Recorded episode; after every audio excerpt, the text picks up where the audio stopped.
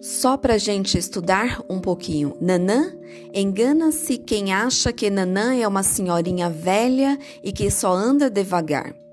Esse estereótipo de velhinha a gente deixa para quem não conhece a religião. Aqui falaremos de Nanã forte e guerreira que consegue tudo o que quer. Como consta nos Itãs, Nanã está longe de ser uma mãe zelosa e acolhedora como Iemanjá. Nanã está mais ligada ao poder e aos seus objetivos. Nanã tem uma participação fundamental na criação de nós, seres humanos. É com a lama de Nanã que a Jalá moldou nossos corpos e nossos ori. Quando uma pessoa desencarna, Nanã pede a Iku para que ele traga sua lama de volta para o seu reino. Nanã também é conhecida por não baixar a cabeça para ninguém, principalmente para os homens. Quando endeusaram Ogum por causa de sua forja, Nanã mostrou que ela seria necessária em seu culto e que ela não usaria nenhuma lâmina feita por homem.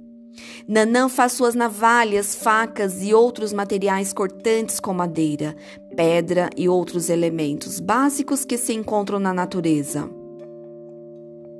Nanã é Yalodê, uma mãe ancestral que é conhecida pelos seus mistérios e magias. Nanã é conhecida pelos seus grandes feitos para reinar sozinha a cidade de Savê.